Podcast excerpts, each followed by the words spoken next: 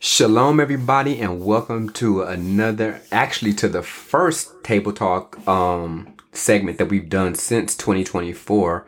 Um, as always, it's my honor to be here with you. I'm your host, Mikhail Ben Yaakov, and today I just wanted to do a, a quick little table talk on something that um, I think it's something that needs to be discussed, something that, uh, you know, it, in most cases is ignored by the masses or whatever the case might be. It's one of those things that we see, but we don't really think about. And it's, um, I don't know, just something that just was really in my heart. You know, I was doing some research on some things and everything, and I thought, you know, you know what? Maybe I need to bring this to the audience and everything like that and share it with you guys. And so I think if you if you recall a while back I asked a question, you know, I asked if um, you know, the scripture in Torah teaches about um, not having engraven images or whatever the case might be. And I think I shared with you guys that during one of the Shabbat Bible studies with my family, I asked them a question. And what I asked them was, you know, the scripture talks about you're not supposed to have any engraven images, not of the angels, not of the things on the earth, below the earth, this, that, and other thing.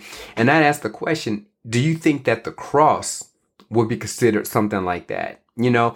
And it wasn't a question that i had an answer for but i just wanted to hear the input of everybody you know? And so everybody gave their input or whatever the case might be. But again this is just one of those things i want to kind of share with you guys. And so um excuse me earlier this week um i had a you know i was at a at a church bible study and i was wearing a hoodie that i recently bought off of amazon and you know i really thought it was cool i love this hoodie i thought it was so dope when i saw it but it had the Star of David on it, right? And inside the star, it had the Shema, you know, but it was transliterated. So it wasn't in Hebrew, it was transliterated. You know what I'm saying? So, you know, like I said, the star was kind of thick and it was hollowed out and had the words inside of it, you know. So the Shema, for those who don't know, is, is, is a, a messianic or a Jewish prayer that says, hero Israel, the Lord our God is one God. And so, anyway, um, a good friend of mine had noticed, you know, he noticed it that I was wearing it, and he was like, um, "Are you aware of the paganistic origins of the six pointed star? Um, what is that star called? Uh, par- man, not a parallelogram. Um."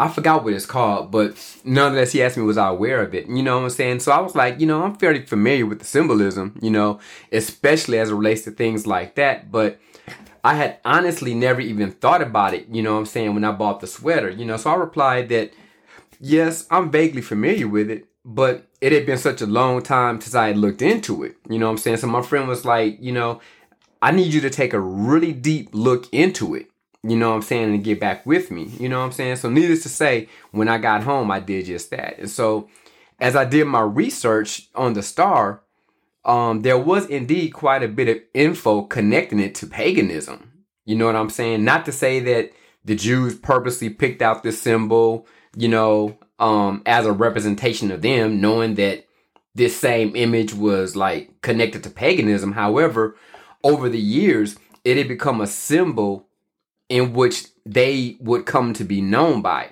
You know what I'm saying? And so, if I'm not mistaken, because I, I, I was looking at this earlier today, it was roughly around the 17th century in Vienna that the Star of David was used to distinguish the Jews from everybody else, you know. And so, in addition to them wearing a star on their clothing, it was also placed on, you know I'm saying, their synagogues, you know I'm saying, businesses, things like that. And so, this symbol being something imposed on them by the Gentiles began to become part of I guess their heritage for lack of a better term. You know what I'm saying? And so I, I want to emphasize that that this was not a symbol that they just randomly picked out, but it was put on them by the Gentiles. So by the 1900s, this symbol um made it easy for the Germans also to recognize them, you know what I'm saying, as they begin to start the process for the implementation of their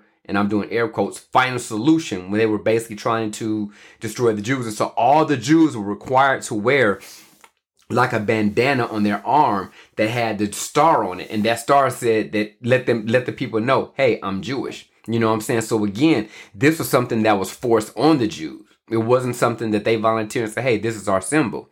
So after Hitler was finally defeated, the Jews were finally given the right to go back to their homeland, Israel, right? And so as they were trying to figure out what symbol would, would, would best represent them as a people, the same star was agreed upon, seeing that it had been part of them for roughly three centuries, give or take. You know what I'm saying? So there's like, you know, hey, this symbol represents us. You know what I'm saying? Represents our struggle. It represents what we've been through. So it just seems only right that this would be something that we would adopt since it was already forced on us by the Gentiles. So again, I'm emphasizing that the Jews did not pick this. It was something that was put on them or forced on them by the Gentiles. And eventually they just embraced it. You know what I'm saying? And so ultimately, there was no sinister reason for them picking this image. But again, it was rather something that was forced on them. And so they later embraced it, as I said. And so, um, the que- what my um, I guess my question would be, should they change this image? You know what I'm saying? Since it's an image that's connected to paganism. You know what I'm saying? And to me, I really don't think so. You know what I'm saying? Because I said it's interwoven into their history as a people. And as such, I personally don't see an issue with it. You know what I'm saying? And so while looking into this, you know, I suddenly I suddenly felt compelled to look into the cross. You know what I'm saying? Not so much to be petty because he had me look into, you know, the Jewish symbol, but it had just dawned on me that both Jew and Christians are connected by their belief in the God of Abraham, Isaac, and Jacob. And so, with this in mind, you know what I'm saying? What are the odds that both of these faiths, you know what I'm saying, would both have pagan symbols to represent them as a people? And so as I began to look into the cross, I became amazed by what I found. I mean, uh, this symbol chosen to represent Christianity actually predates Christianity. You know what I'm saying? In fact, the cross as a symbol dates back to the pagan god Tammuz. And so I guess the first thing I would take I would have you take note of is that long before Yeshua came, you know what I'm saying, and was born, you know, the Romans are already crucifying people. You know what I'm saying? So that emblem had already been something that was in use. It's not something that's exclusive to Christianity. So that's the first thing I want you to kind of keep in mind. But I found that as I was looking this up, there are several variations of this, you know, so-called cross. You know what I'm saying? The most common is called the Tau, which and that's T A U, which looks like the capital T, right? Um, and then there's also the X, uh, uh, uh, and then you have the the infamous lowercase t, right? And so for the most part, the tau and the X were used in the ancient times. You know what I'm saying? Back in time of uh, of Tammuz, I looked it up and I seen different pictures of Tammuz with the T, the capital T and the X. So keep in mind, this was, you know, a symbol back then, you know. And so as I began to look in the New Testament, I began to take a deeper look into the Greek words that were used. And so the reason I did this is because I found that a few of the Jewish versions, when speaking about the cross, they use the term stake or execution stake. You know what I'm saying? Instead of cross. And so I always found it to be interesting when I saw it, but never to the point that I said, you know what, hey, let me look this up. But in the back of my mind, it was always something I wondered, like, why do they use the word stake or execution stake? Because when you think about stake, you think about like a tent, a tent stake. It's just, you know, like a, a um, it's it, it's not the T. It's just like a capital I. You know what I'm saying? Can't think of the word I was looking for. But as I took a closer look at this definition, you know what I'm saying, in the Strong's Greek Concordance, it was the second one, the second definition that caught my eye, and it read an upright stake, especially one used as such in fences or palisades. I have no idea what a palisade is, but again, it denotes something that's, you know what I'm saying, like a rod, you know what I'm saying, a bar, not a T. And that kind of stuck out to me like, wait a minute, what? So anyway, um, after reading that, it became clear why the Jewish versions use stake as opposed to cross. I mean, it, it fits based on the definition, you know, because in the definition, it doesn't denote the, the, the, the capital T or the lowercase t looking, uh, cross or stake. In fact, that's really not a stake. It's, it's, it's almost like it's two different things. But in the TS 2009 Bible version, and that's the one that I like to use, um, the word stake is used over 20 times in the New Testament referring to the cross, and I'm doing air quotes. I also found that there were four types of crosses used for the crucifixion. And so this is where it gets kind of interesting. There was the crux uh decussata. I'm probably tearing that up. But this was the the X. You know what I'm saying? This was the the you know the X shape um cross. And this is what tradition tells us that the apostle Peter was crucified on. And then you have the crux commissa, which was the capital T that we talked about. You know what I'm saying? Um this is also like one of the ones that that, that used, Tammuz or was used for Tammuz. And then there's the crux immissa, which was the infamous t, uh, lowercase t that again tradition teaches us that Yeshua was crucified on. And then finally you have the crux the crux simplex, which was the most common of crucifixion stakes, consisting solely of a simple beam laid upright.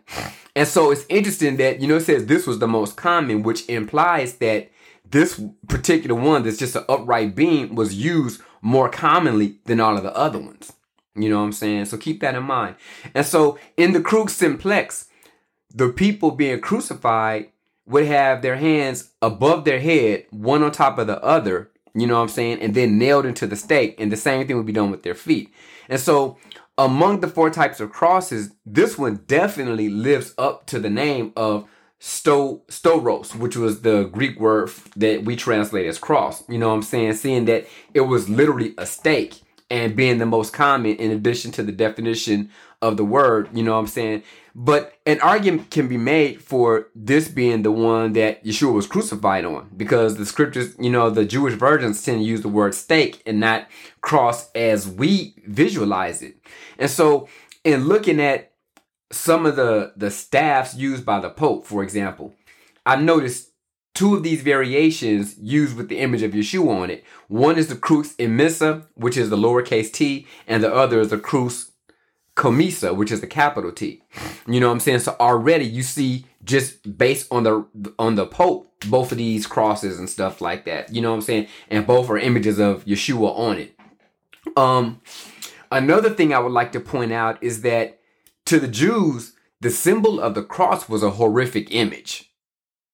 Let that sink in. This was not something you would ever on any for any circumstance hold as to be something sacred or holy. It was a horrific image, you know what I'm saying? And having seen so many of the people, their people, crucified in this barbaric manner, there is no way, no way, no way any Jew would ever embrace this symbol as a symbol of hope, but rather a symbol of suffering and misery, because that's just what it was. It was a symbol of suffering and misery. Um, historically, there's no real evidence that the first century church even had a symbol to represent their faith in Yeshua.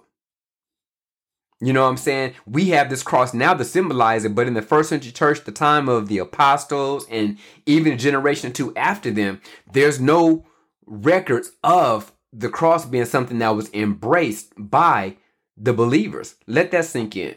So, considering what the Torah teaches us about graven images, you know what I'm saying, and symbols, again, I can understand why they didn't have one, you know, because they might have considered, considering these were Jews, not Gentiles, but considering these were Jews, most likely the idea of having something like that would have been considered a graven image by them.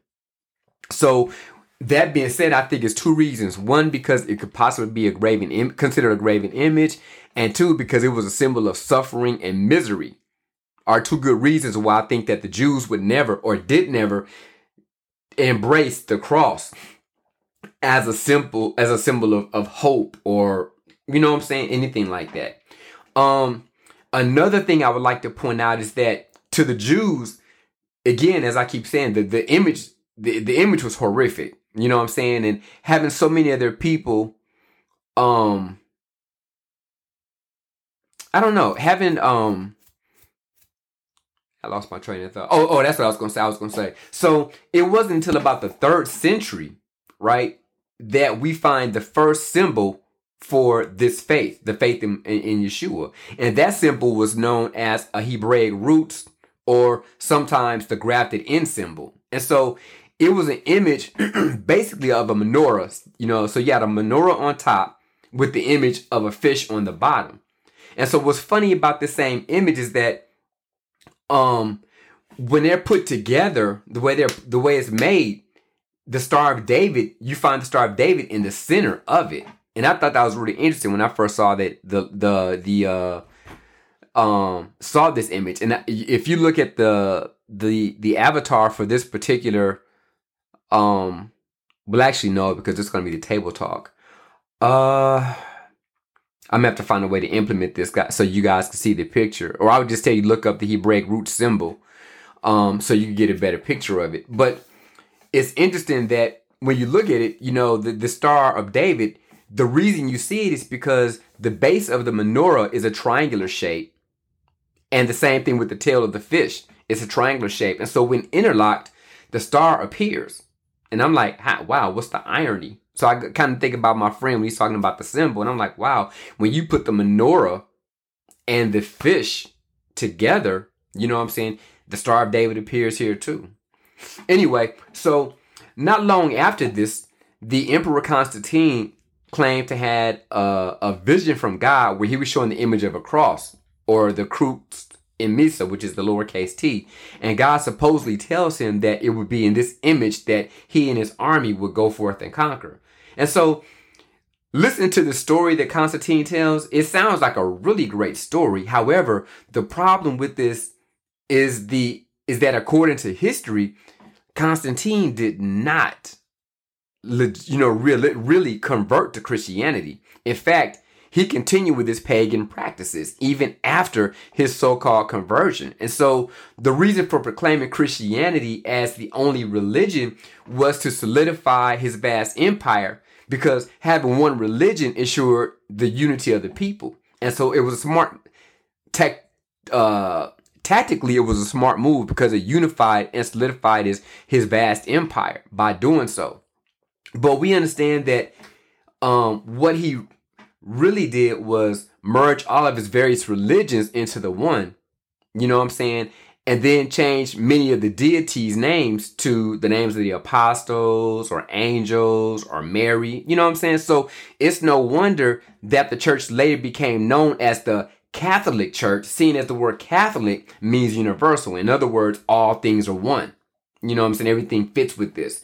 And so Another thing that stands out, according to this, it isn't even that the Jews that came up with the symbol as something to represent their faith in Yeshua. You know what I'm saying? Nor would they ever ever seen it was a horrific um, symbol. But by the time the the cross is made into an official image, or image for the church, you know what I'm saying? There were no Jews in the church because it was fully led by the Gentiles. It was fully run by the Gentiles. So it was a Gentile pagan emperor that brought the cross into Christianity and made it a sacred image.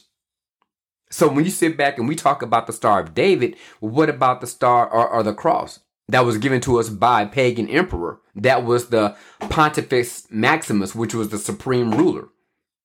So he was viewed as a pope. He was viewed as a as the vicar of Christ, basically.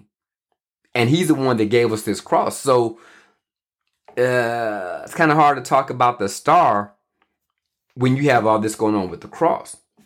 You know what I'm saying? So all in all, the fact that the original or the origin of the cross predates so-called Christianity and is connected to Tammuz, and the fact that the symbol became official during the time that the Gentiles controlled the church, all the while removing all things Jewish from the faith, in addition to the fact that Constantine never truly became a follower of Yeshua, should we really hold the cross as a symbol for the faith? You know what I'm saying? It wasn't brought to us by the the the the Jews, you know I'm saying, the messianic believers, it was brought to us by, you know, a Gentile, somebody who had had cast out every all things Jewish. You know what I'm saying? And then, as I said, the symbol, the Hebraic root symbol, predates the cross in terms of being something connected with uh with the faith. You know what I'm saying? So we actually had something, you know, but Constantine gave us something else. You know what I'm saying? But for that matter, in having a symbol for our faith, you know what I'm saying? Could this be a prohibition of what the Torah teaches as it relates to having um, images of worship?